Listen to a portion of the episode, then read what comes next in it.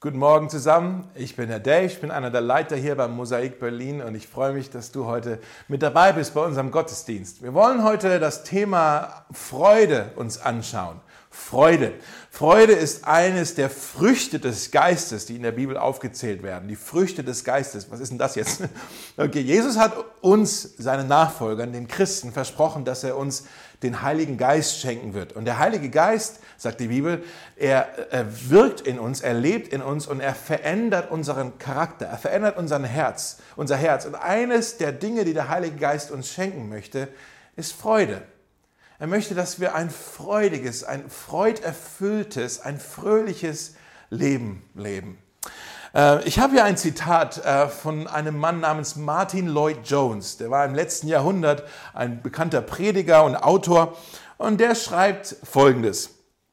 Er sagt, ich habe keinen Zweifel daran, dass dies der Hauptgrund dafür ist, dass sich die Menschen nicht mehr für den christlichen Glauben interessieren. Von was spricht er hier? Er spricht hier von jammernden Christen von Christen, die sich immer über alles beschweren, von Christen, die eigentlich sehr unzufrieden und unglücklich sind. ja, er sagt, er redet hier von Christen, die keine Freude haben.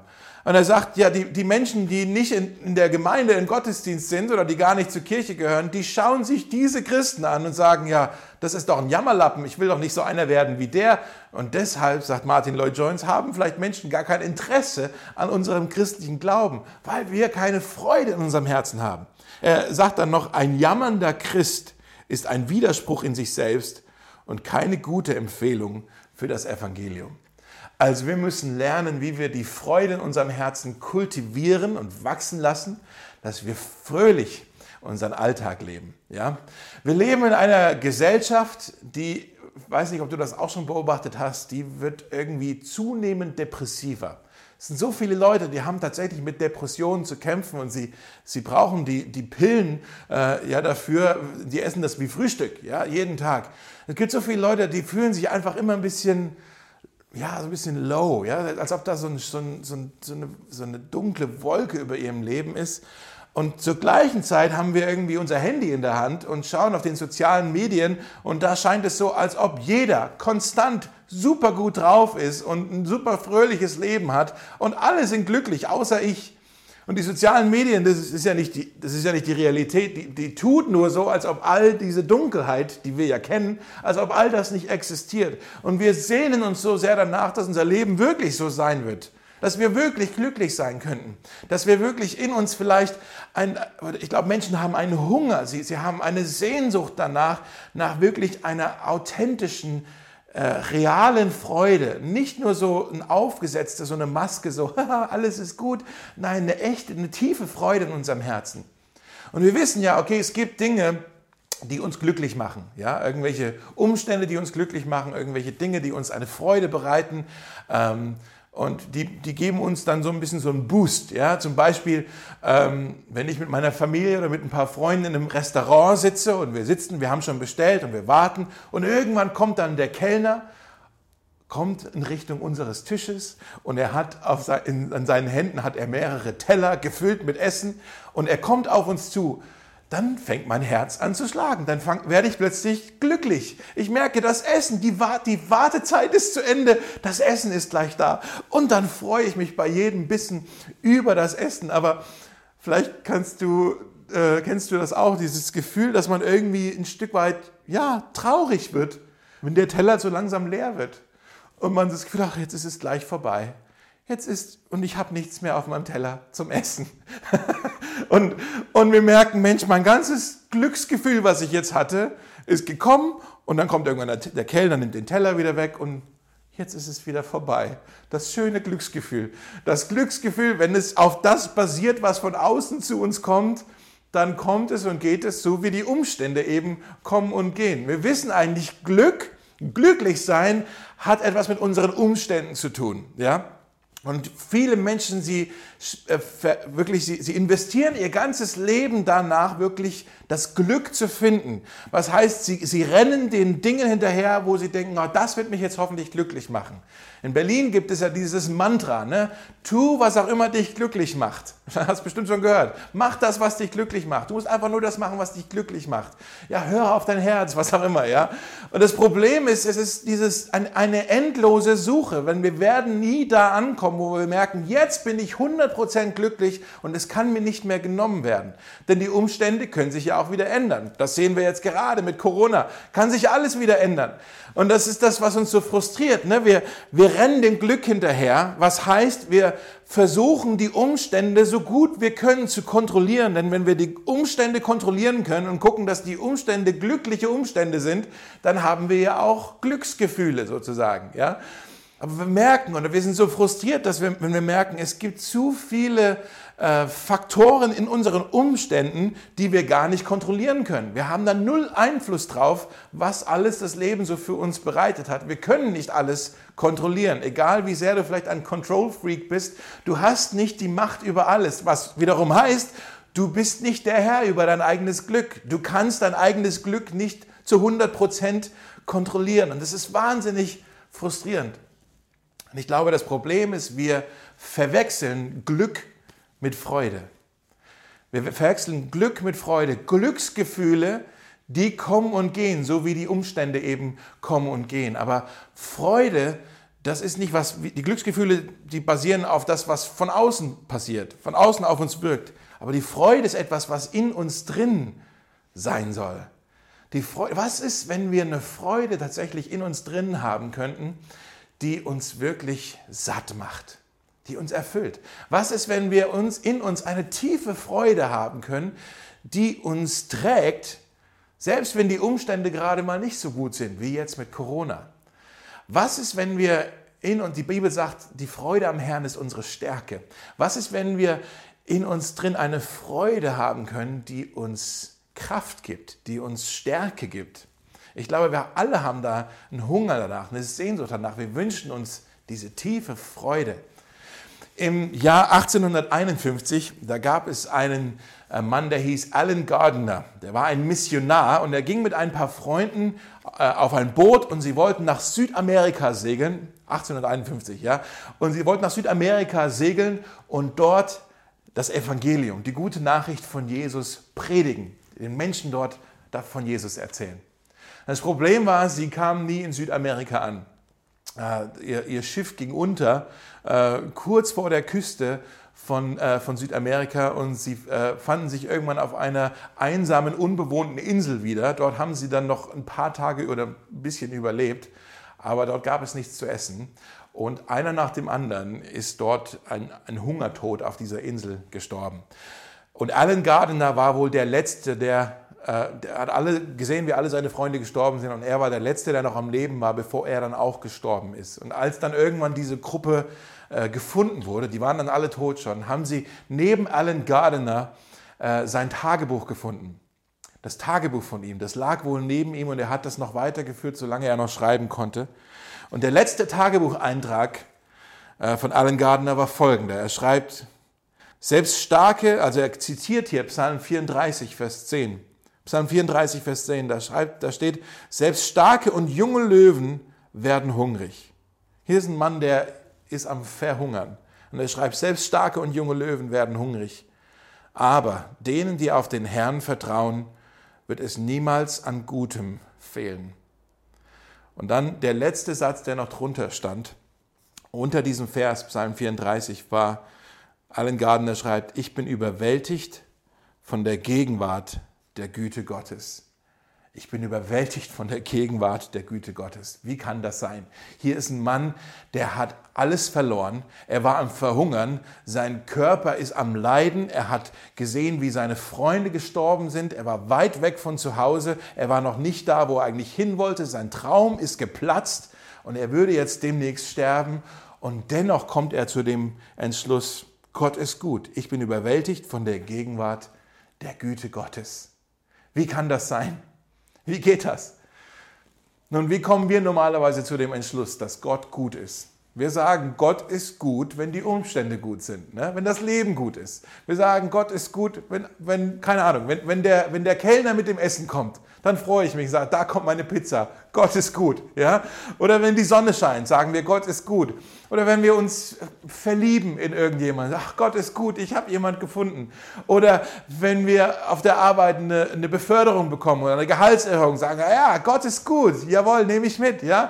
Oder wenn wir gesund sind, dann sagen wir, Gott ist gut, ich bin gesund. Wenn die, die Kinder uns stolz machen, sagen, Gott ist gut, ich bin so dankbar für diese Kinder.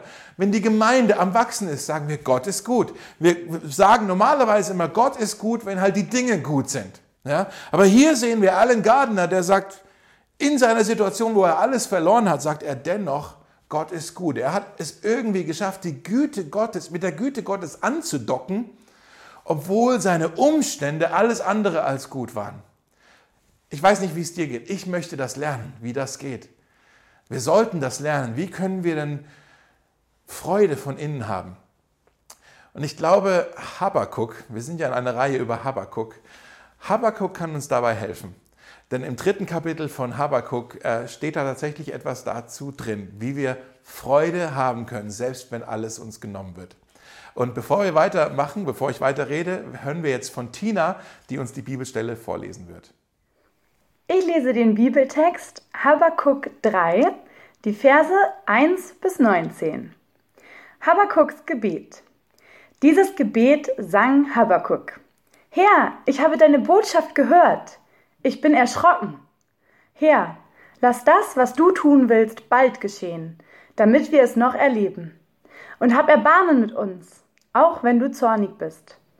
Gott kommt von Teman her. Der heilige Gott zieht vom Berg Paran heran. Seine Majestät strahlt über den ganzen Himmel und sein Lob erfüllt die Erde. Wie das Sonnenlicht strahlt seine Herrlichkeit, und die in seinen Händen verborgene Macht bricht hervor wie die Strahlen der Sonne. Die Pest geht vor ihm her, und Seuchen folgen ihm auf den Fuß. Wenn er stehen bleibt, bebt die Erde, und vor seinem Blick erschrecken die Völker. Er lässt die uralten Berge zerspringen und die seit ewigen Zeiten bestehenden Hügel versinken. So handelt er, seit jeher. Ich sah die Zelte der Kuschiter zittern vor dem Unheil, und auch die Zeltdecken der Midianiter schwanken hin und her. Herr, wem gilt dein Zorn? Bist du zornig gegen die Flüsse? Oder richtet sich dein Grimm gegen die Wassermassen der Meere, dass du mit deinen Streitrossen und Kampfwagen darüber hinwegstürmst? Du hast deine Bogen zum Kampf hervorgeholt und die Pfeile auf die Sehne gespannt wie du es geschworen hast. Du spaltest die Erde, bis Ströme hervorbrechen. Die Berge beben, wenn sie dich sehen. Gewaltiger Regen prasselt nieder, und die Wogen der Meere türmen sich grollend auf. Sonne und Mond ziehen sich zurück beim Glänzen deiner sirrenden Pfeile und beim Aufblitzen deines glitzernden Speeres. Du schreitest voller Zorn über die Erde und zerstampfst die Völker. Du brichst auf, um dein Volk zu retten. Ja, zur Rettung deines Gesalbten. Du fegst den Giebel vom Haus des Bösen weg und lässt nur noch Fundament und nackte Mauern stehen. Die feindlichen Krieger stürmen heran, um mich zu vernichten. Sie freuen sich schon darauf, Hilflose in ihrem Versteck zu morden. Aber du durchbohrst die Köpfe dieser Krieger mit ihren eigenen Speeren. Mit deinen Pferden kannst du durch die Meere reiten, auch wenn sich die Wellen noch so hoch türmen. Als ich diese Botschaft vernahm, fuhr mir der Schreck in alle Glieder, meine Lippen fingen an zu zittern und meine Knie wurden weich. Mir bangt es vor mir selbst, denn ich muss gelassen auf den Tag warten, an dem all dies Unheil, das uns treffen soll, über das Volk hereinbrechen wird. Doch auch wenn die Feigenbäume noch keine Blüten tragen und die Weinstöcke noch keine Trauben. Obwohl die Olivenernte spärlich ausfällt und auf unseren Kornfeldern kein Getreide wächst. Ja, selbst wenn die Schafhürden und Viehställe leer stehen, will ich mich trotzdem über meinen Herrn freuen und will jubeln. Denn Gott ist mein Heil. Der Herr der Allmächtige, ist meine Kraft. Mit ihm kann ich so sicher wie eine Gazelle über die Felsen springen und wohlbehalten die Berge überqueren. Habakkuk hat irgendwie Freude finden können, obwohl er in ziemlich herausfordernden Umständen gesteckt hat. Ja? Er hat es irgendwie geschafft, fröhlich zu sein im Leid, Freude zu finden im Leid. Nicht für das Leid, er war nicht fröhlich für das Leid, sondern im Leid, in den schwierigen Umständen konnte er dennoch Freude finden. Ich lese euch noch mal ein paar Verse vor. Er sagt, doch auch wenn die Feigenbäume noch keine Blüten tragen und die Weinstöcke noch keine Trauben, obwohl die Olivenernte spärlich ausfällt und auf unseren Kornfeldern kein Getreide wächst, ja selbst wenn die äh, Schafhürden und Viehställe leer stehen, in anderen Worten sagt er, selbst wenn alles verloren ist, will ich mich trotzdem, trotzdem über meinem Herrn freuen und frohlocken über den Gott meines Heils Gott, der Herr, ist meine Kraft. Er macht meine Füße denen der Hirsche gleich und stellt mich auf meine Höhen. Er macht meine Füße denen der Hirsche gleich und stellt mich auf meine Höhen. Das letzte hier ist ein ziemlich spannendes äh, Metapher eigentlich, ein spannendes Bild. Meine Füße sind denen der Hirsche gleich. Ich wusste gar nicht, dass Hirsche irgendwie auf die Höhen hochklettern können und habe also letzte Woche mal gegoogelt. Hirsche klettern, ja, ein YouTube-Video gefunden und ich war ziemlich überrascht, dass Hirsche, Hirsche und Rehe haben eine unglaublich krasse äh, Fähigkeit, auf steinigen und vor allem ziemlich steilen Hängen äh, hochzuklettern. Ich wusste gar nicht, dass sie das können. Ich dachte, das können nur die, äh, die Ziegen, die gut klettern. Aber Rehe und Hirsche können anscheinend auch sehr gut klettern. Und anscheinend ist das gut, dass sie das können, denn so können sie ähm, zu Nahrung gelangen. Falls sie hier unten keine Nahrung finden, können sie da hochklettern. Vielleicht gibt es ja da was zu essen. Aber noch viel wichtiger, noch viel wichtiger, dass sie das können, ist, so entkommen sie den anderen Raubtieren. Falls irgendein Tier kommt und die auffressen will, so kommen sie dem Raubtier davon. Andere Tiere können nicht so gut klettern wie Hirsche und Rehe. Äh, in dieser Dokumentation, die ich da angeschaut habe, hieß es sogar, äh, dass wenn die, Hirschen, wenn die Hirsche und die Rehe auf den Höhen sind, das ist für sie der sicherste Ort. Viel sicherer, als wenn sie unten im Wald umher äh, spazieren. Ja? Das ist für sie ein sicherer Ort da oben. Und ich stelle mir so vor, dass Habakkuk das irgendwann mal gesehen haben muss, wie irgendwie ein Reh oder ein Hirsch da irgendwo hochgeklettert ist. Und er hat gesagt, ja, so ist es. So ist es mit der Freude. Die Freude die macht was mit mir. Sie, sie hebt mich hoch aus den Umständen, die mich verschlingen wollen, hebt sie mich empor und plötzlich bin ich hier oben und hier geht es mir besser. Hier bin ich fröhlicher, hier, hab, hier bin ich sicherer an diesem Ort. Die Freude, sie, sie hebt mich hoch aus den Umständen heraus. Und das ist dieses Bild, was er hier gebraucht. Ja? Manche fragen jetzt natürlich immer noch, okay, wie geht das denn jetzt? Da kommen wir gleich drauf. Denn vielleicht sagst du ja auch, vielleicht ein berechtigter Einwand. Sagst du vielleicht, ja, der Habakuk, vielleicht hat er sich ja auch nur ganz leicht gemacht. Ne? Vielleicht hat er einfach nur einen Realitätsverlust gehabt. Und er hat gesagt, okay, ich, äh, die Welt geht unter, die Welt brennt um mich herum, aber ja, alles ist gut. Ja, so. Oder er hat es einfach geleugnet, dass hier so viel Schlimmes passiert, dass eigentlich alles verloren ist. Und nee, ich freue mich einfach so an meinem Herrn, so Halleluja-mäßig, ja, so und völlig realitätsfremd. Aber das stimmt eigentlich nicht, denn Habakuk Habakkuk konnte lernen, fröhlich zu sein, obwohl er mit Angst zu kämpfen hatte, obwohl sein Herz total traurig war von dem, äh, was passieren würde, was prophezeit wurde. In Vers 16, da sehen wir, ich finde einen Schlüssel, in Vers 16, da sehen wir eigentlich die Verse 16 und die letzten paar Verse von Kapitel 3 sind Habakkuks eigene Antwort auf das ganze Buch Habakkuk, auf die ersten drei Kapitel, auf diese drei Kapitel, die wir uns die letzten Wochen angeschaut haben. Äh, und dann ganz am Schluss diese letzten Verse, das ist jetzt Habakkuks Antwort darauf, auf das, was Gott ihm gesagt hatte, was passieren würde. Gott hat ja vorausgesagt, okay, ich werde das Volk Juda bestrafen, weil sie nicht so leben, wie ich mir das vorgestellt habe, weil sie sich von mir abgekehrt haben. Das hat jetzt Konsequenzen, sagt Gott. Und er sagt, ich werde die Babylonier erheben und sie werden über euch herfallen und, und ihr, ihr werdet verlieren in diesem Kampf. Ja? Es, es, er prophezeit hier eigentlich sehr viel Unheil.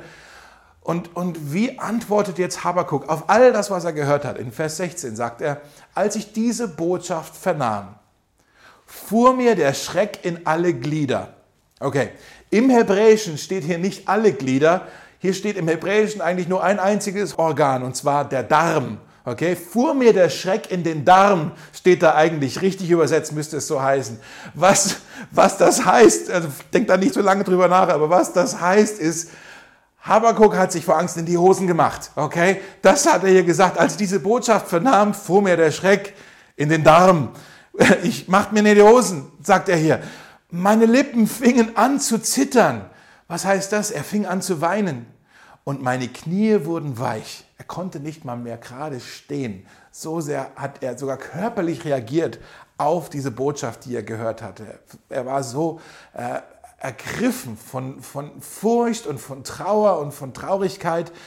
Und dann sagt er aber, dennoch will ich auf den Tag des Unheils warten, dass er heraufkomme gegen das Volk Babylonier, das uns angreift. Er sagt hier, ich werde dennoch warten, bis das alles vorüber ist und Gott uns auch dann wieder befreien wird. Ich weigere mich jetzt Panik zu schieben.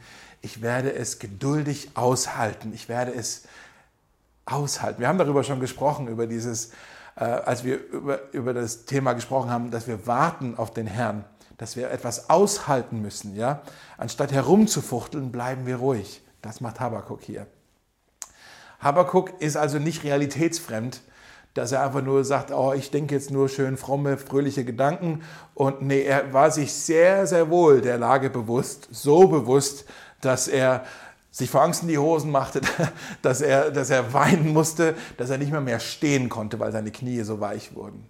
Wie kommt er dann trotzdem zu diesem Entschluss, dass er sagt, ich finde Freude in meinem Herrn, ich kann frohlocken über den Gott meines Heils? Wie kommt er zu diesem? Äh, zu diesem Schluss. Wenn wir genau hinschauen, dann sehen wir eigentlich sein Geheimnis. Ich glaube, Habakkuk hat verstanden, sich zu freuen ist nicht etwas, was man fühlt, sondern etwas, was man tut. Sich zu freuen ist nicht etwas, was man fühlt, sondern etwas, was man tut. Glück ist etwas, was man empfindet. Das ist ein Gefühl. Okay? Ich fühle mich glücklich. Aber sich zu freuen ist ein Verb. Das ist etwas, was man aktiv tut. Und das, was Habakkuk hier in, in Kapitel 3 aktiv tut, ist, er erinnert sich an etwas. Er schaut zurück auf etwas und er schaut zurück. Das ganze Kapitel 3 ist eigentlich eine Zusammenfassung der sogenannten Exodus-Geschichte.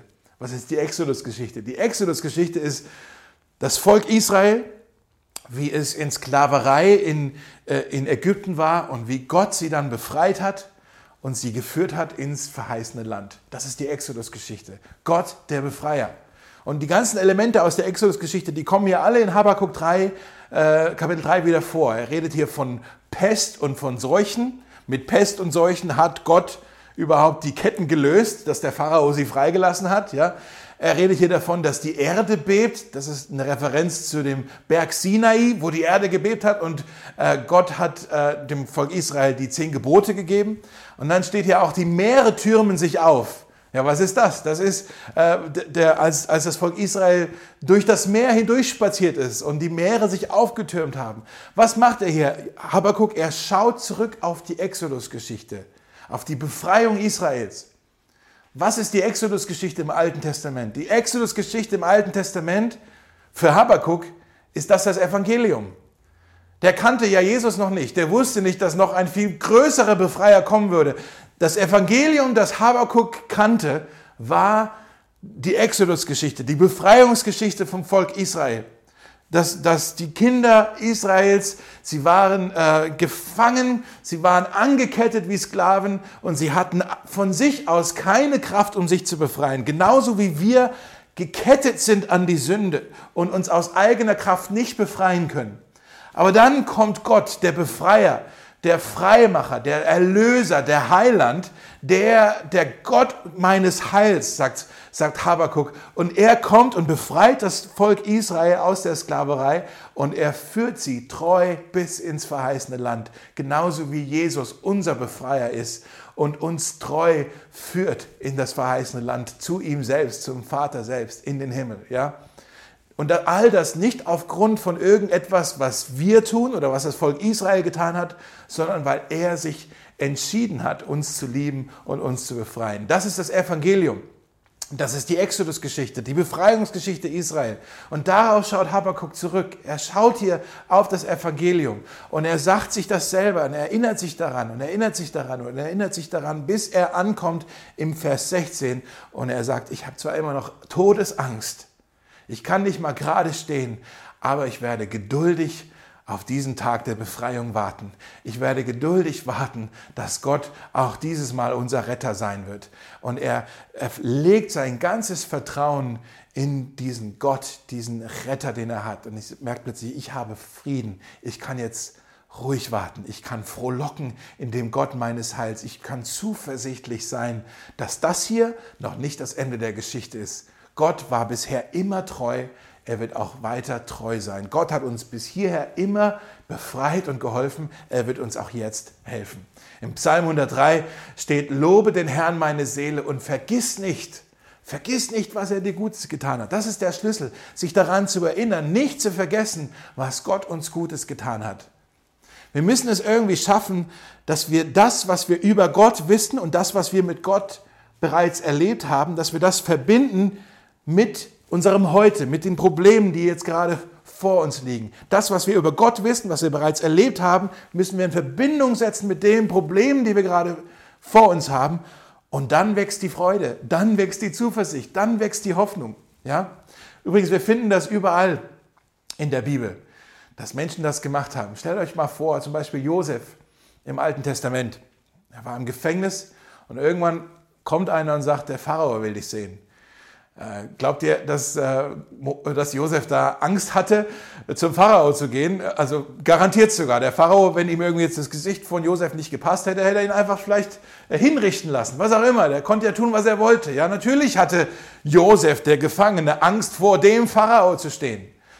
Aber dann, ein Satz, der immer wieder in der Josef-Geschichte vorkommt, ist, aber Gott war mit Josef. Und Josef hat sich gesagt, Gott war bei mir, als ich im Brunnen war. Gott war bei mir, als ich hier im Gefängnis war. Gott wird auch bei mir sein, wenn ich im Palast bin. Der Gott, den ich gestern kennengelernt habe, ist auch heute mein Gott. Oder David, als er äh, in das Tal hinunterging, um gegen Goliath zu kämpfen. Meint ihr, er hatte Angst gehabt, mit Goliath zu kämpfen? Natürlich hat er Angst gehabt. Äh, und ich glaube, er konnte auch wie Habakuk vielleicht gar nicht gerade stehen. Ja, hatte Angst und, und Zähne klappern und, und die Knie waren weich. Ja, und trotzdem läuft er ein Fuß vor den anderen, läuft auf Goliath zu. Und dann erinnert er sich daran, nee, Gott hat mir geholfen, gegen einen Löwen zu kämpfen und gegen einen, äh, gegen einen was war es noch, einen, einen Bär zu kämpfen. Jetzt kann ich auch gegen diesen Riesen hier kämpfen, der vor mir steht. Der Gott, den ich gestern kennengelernt habe, ist auch heute mein Gott. Im Neuen Testament sehen wir Paulus, der in Rom war und kurz davor war, äh, um vor dem römischen Kaiser zu stehen. Meinte er hatte Angst vor dem Kaiser zu stehen? Natürlich hat er Angst vor dem Kaiser zu stehen. Ja, aber Paulus hat sich gesagt, Gott war bei mir, als ich im Gefängnis war. Ich war, ich war schon oft im Gefängnis. Ich brauche doch keine Angst haben vom Gefängnis. Gott war bei mir, als ich Schiffsbruch erlitten habe. Gott war bei mir, als ich ausgepeitscht wurde. Egal was kommen mag, der Gott, den ich gestern kennengelernt habe, wird auch heute bei mir sein. Und das ist es, das ist das Geheimnis.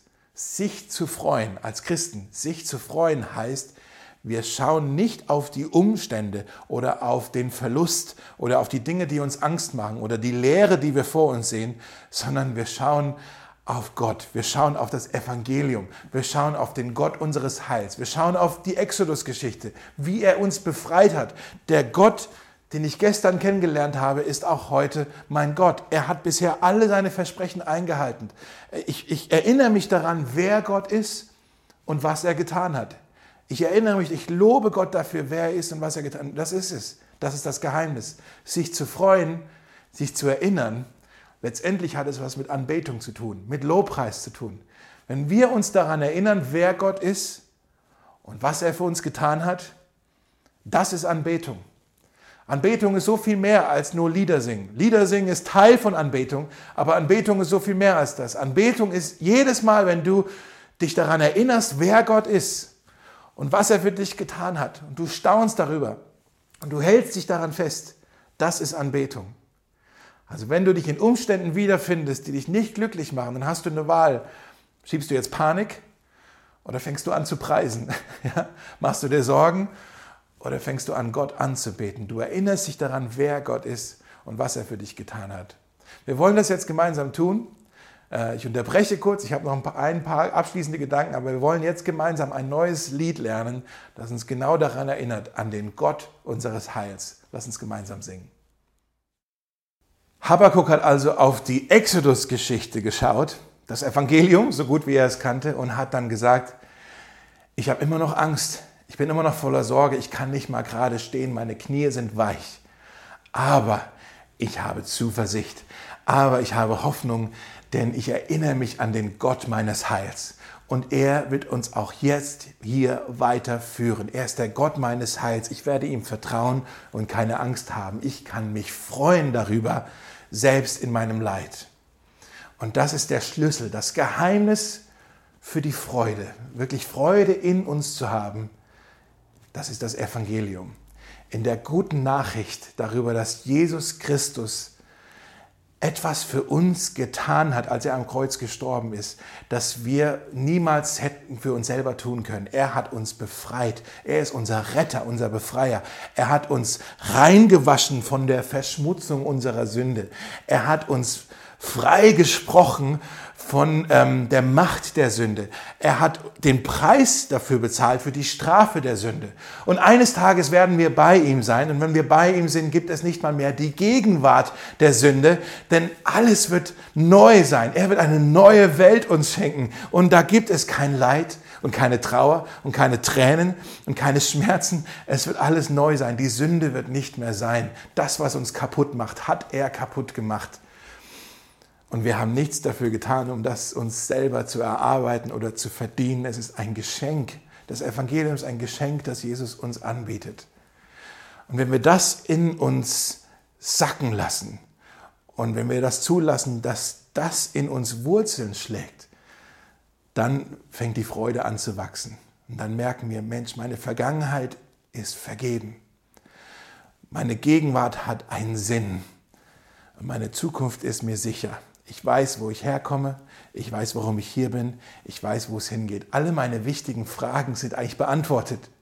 Und das ist doch das, was zählt. Nicht die Umstände und ob sie mich jetzt gerade glücklich machen oder nicht. Die wichtigen Fragen sind für mich geklärt. Meine Vergangenheit ist vergeben. Meine Gegenwart hat einen Sinn. Meine Zukunft ist mir sicher. In Lukas 10 äh, ist eine Geschichte, die uns das auch nochmal hilft zu verstehen. In Lukas 10 ist Jesus, wie er seine Jünger aussendet in kleineren Gruppen und er sagt ihnen, geht mal in die Dörfer hier in der Gegend überall herum und ihr könnt dort hingehen und Gutes tun. Ich gebe euch Vollmacht, ich gebe euch Macht, dass ihr in meinem Namen Menschen gesund machen könnt und sogar böse Geister, also Dämonen von, von Menschen austreiben könnt, die besessen sind. Und die Jünger gehen also hin und sie können es selber kaum fassen, denn sie haben plötzlich eine Fähigkeit von Jesus bekommen, all das zu tun. Menschen werden gesund. Böse Geister werden äh, frei, äh, werden, werden praktisch mit einem Wort nur verlassen sie die Menschen, die besessen waren. Und die Jünger kommen zurück und können, ihr, können es gar nicht fassen, wie, wie viel Freude ihnen das gemacht hat, jetzt äh, im Reich Gottes Teil zu sein und mitzumachen. Und, und sie kommen zurück zu Jesus und sagen, wow, Jesus, du hättest das sehen sollen, das könntest du selber nicht glauben. Und Jesus natürlich, ich habe sowas auch schon mal gemacht, ja. Also, ja. Aber sie kommen zu Jesus und sie erzählen ihm, sie berichten ihm von all dem, was sie getan haben und dass selbst die bösen Geister in seinem Namen ausgetrieben werden konnten. Und sie sind so stolz auf den Dienst, den sie jetzt gerade haben dürften und dass sie was Gutes tun konnten. Und dann sagt Jesus Folgendes in Lukas 10, Vers 20. Er sagt, freut euch nicht, dieses Wort, freut euch nicht darüber, dass böse Geister euch gehorchen, sondern freut euch, dass eure Namen im Himmel aufgeschrieben sind. Dass eure Namen im Himmel, wörtlich heißt es hier, eingraviert sind. Ja? Was heißt das? Unsere Namen sind irgendwo eingraviert. Ähm, also wenn heute, das war damals auch schon so, wenn heute irgendwo dein Name irgendwo eingraviert wird in irgendeinen Pokal oder so oder in irgendeinen, irgendeine Anerkennung, Stein oder sowas, ja, irgendwie, dann heißt es, du hast etwas Besonderes geschafft. eine Errungenschaft, die honoriert wird. Ja, du bist jemand Bedeutendes, du bist etwas Wertvolles, ja, dass wir irgendwie sagen, so, ach, jetzt bin ich wer, ja, ich, ich habe hier eine Beförderung bekommen oder ich, äh, was auch immer. Und, und Jesus sagt, schaut nicht auf das, was ihr in dieser Welt erreicht. Das bestimmt nicht, ob ihr wertvoll seid oder nicht. Schaut nicht auf das, basiert eure Freude nicht auf das, was ihr an Errungenschaften habt. Dieses Ding, oh, ich habe jetzt eine Beförderung oder ich habe jetzt einen Abschluss von der Universität oder ich habe jetzt eine Frau oder einen Mann oder ich habe jetzt Geld oder ich habe jetzt, äh, was auch immer, äh, ich habe einen Dienst in der Gemeinde, ich, ich habe eine Rolle, ja, ich bin jetzt endlich jemand. Und Jesus sagt, nein, nein, du bist doch sowieso schon längst jemand. Dein Name ist eingraviert im Himmel. Deshalb hör auf, dich über die Dinge zu freuen, die doch nur temporär sind. Das soll nicht der, das Fundament eurer Freude sein, denn wenn sich diese Dinge ändern, wenn ihr diese Dinge verliert, dann geht es mit eurer Freude bergab und ihr seid ruiniert. Jesus sagt, freut euch doch viel mehr über das, was euch nicht genommen werden kann. Freut euch, dass eure Namen im Himmel aufgeschrieben sind Vergangenheitsform. Es ist bereits geschafft. Das ist das Evangelium. Jesus hat es bereits getan. Ihr seid schon angenommen. Ihr seid schon jemand. Ihr seid schon geliebt, sagt Jesus. Und wenn du Jesus in deinem Leben angenommen hast, wenn du es zugelassen hast, dass, dass er in deinem Leben eine Exodus-Geschichte schreibt, dass er dich befreit von der Sünde und äh, dich hinführt ins gelobte Land, du hast Ja gesagt zu seinem Angebot der Vergebung und der, der, der Befreiung, ja, der, der Rettung. Du hast Jesus angenommen, du bist nicht mehr angekettet und du gehörst jetzt zu ihm, du bist ein Kind Gottes, dann ist dein Name im Himmel bereits aufgeschrieben. Dein Name ist im Himmel, dein Name ist im Himmel aufgeschrieben. Und das ist der Grund, der ultimative Grund für unsere Freude. Darüber lohnt es sich zu freuen und darüber können wir uns auch freuen, selbst wenn die Umstände wirklich miserabel um uns herum sind. Wir können uns daran erinnern, wer wir sind und zu wem wir gehören. Ich bin ein Kind Gottes. Ich weiß, wer ich bin und zu wem ich gehöre. Und wenn ich das verstehe, dann hebe ich empor und ich kann klettern wie ein Hirsch auf einem Felsen. Und dann kommt es nicht mehr darauf an, dass ich meine Freude oder mein Glück irgendwie in meiner Position finde oder in meinem Besitz oder in meinen Promotions oder in meiner Beliebtheit oder selbst in meinen Beziehungen zu anderen Menschen. All die Dinge, die machen vielleicht mich mal glücklich, aber die sind nicht der Grundstein meiner Freude. Ich muss jetzt auch nicht mehr immer Recht haben. Ich muss nicht mehr der Erste sein. Ich muss nicht mehr den ganzen Applaus bekommen. Ich muss nicht mehr die große Anerkennung bekommen, denn ich habe bereits die größte Anerkennung. Die, das größte Erbe ist mir bereits geschenkt. Ich bin ein Kind Gottes. Ich weiß, wer ich bin, warum ich hier bin, wo es hingeht. Meine Vergangenheit ist vergeben. Meine Gegenwart hat einen Sinn. Meine Zukunft ist mir sicher. Im 16. Jahrhundert gab es in Italien mal einen Komponisten, der hieß Giovanni Gastoldi. Und der hat so Liebeslieder geschrieben, äh, die wurden dort in den Tavernen, ja, so Kneipenlieder hat er geschrieben, da wurden die gesungen. Äh, und ein äh, Lied, das er geschrieben hat, hatte die Überschrift so irgendwie die Freude ich kann jetzt kein Italienisch, die Freude äh, findet sich in der, in der romantischen Liebe. Ja? In der romantischen Liebe finden wir das Glück sozusagen. Und die Melodie dazu ist wohl eine recht gute Melodie geworden und das war halt der Text dazu. Und dann gab es in Deutschland einen Pastor, der hieß äh, Cyriakus Schneegas und der hat diese Melodie gehört und gesagt, das ist ein schönes Lied, aber der Text, das stimmt ja nicht so ganz. Und er hat einen neuen Text darauf formuliert, auf diese Kneipenmelodie. Und der deutsche Text, der Text dazu ist, in dir ist Freude. Nicht in der romantischen Liebe, sondern die Freude finden wir in dir. Ich lese euch den Text vor. In dir ist Freude, in allem Leide, o du süßer Jesu Christ. Durch dich wir haben himmlische Gaben, du der wahre Heiland bist. Du hilfest von Schanden, du rettest von Banden. Wer dir vertrauet, hat wohlgebaut. Das wird ewig bleiben. Halleluja.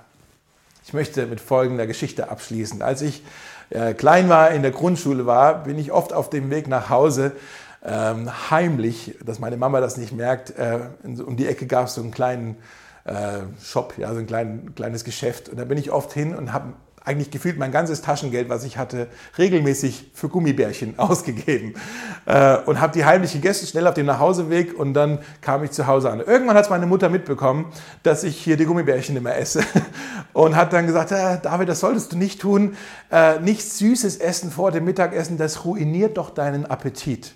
Das, da vergeht dir der Appetit. Und ich habe gesagt, nee, ich habe immer noch Appetit. Ich kann Gummibärchen essen und ich esse jetzt trotzdem Nudeln mit Tomatensauce. Ist doch alles gut. Aber meine Mutter wusste etwas über den menschlichen Körper, über unsere Verdauung, ähm, das ich damals als Kind einfach nicht verstehen konnte. Und zwar Süßigkeiten, die geben uns einen Zuckerbass, ähm, ja, einen, einen, einen, einen, plötzlich einen, einen Rush an Zucker.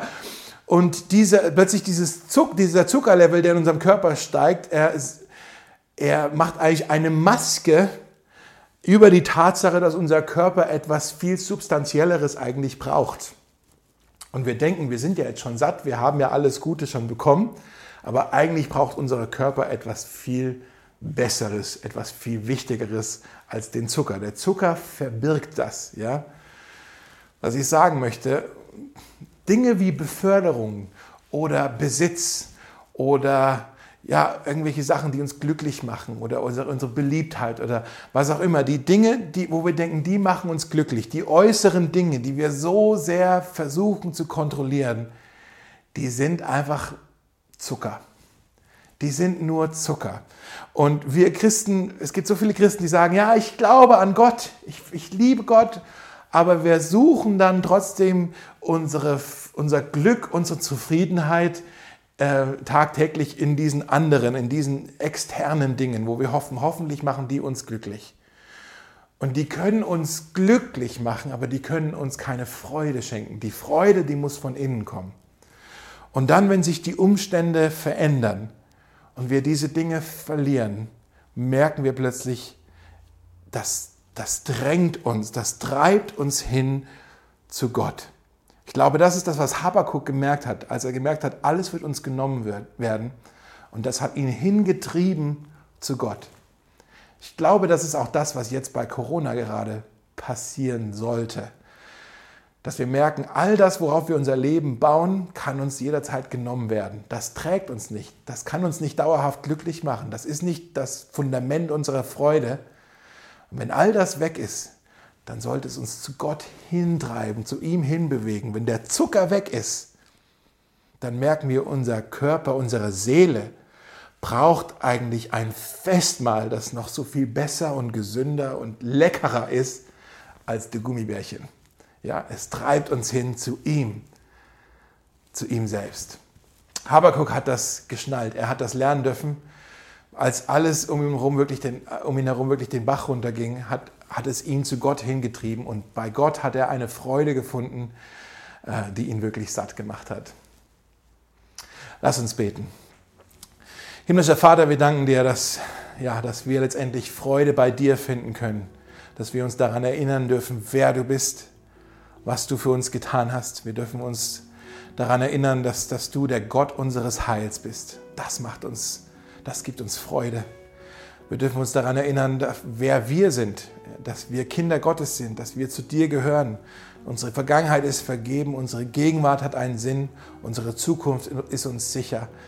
Und wir merken, in dir ist Freude. Selbst im Leid, in dir ist Freude. Und ich, Herr, ich bete, dass du uns äh, hilfst, dass wir uns äh, täglich immer wieder daran erinnern, und das praktizieren, dass wir, äh, ja, dass wir Freude praktizieren, dass wir nicht das Glück suchen in Dingen, die nur temporär sind, sondern wirklich das kultivieren, was du durch deinen Heiligen Geist in uns tun möchtest. Freude ist eine, eine Frucht des Heiligen Geistes. Das möchtest du in unserem Herzen pflanzen und du möchtest, dass es aufblüht und gedeiht.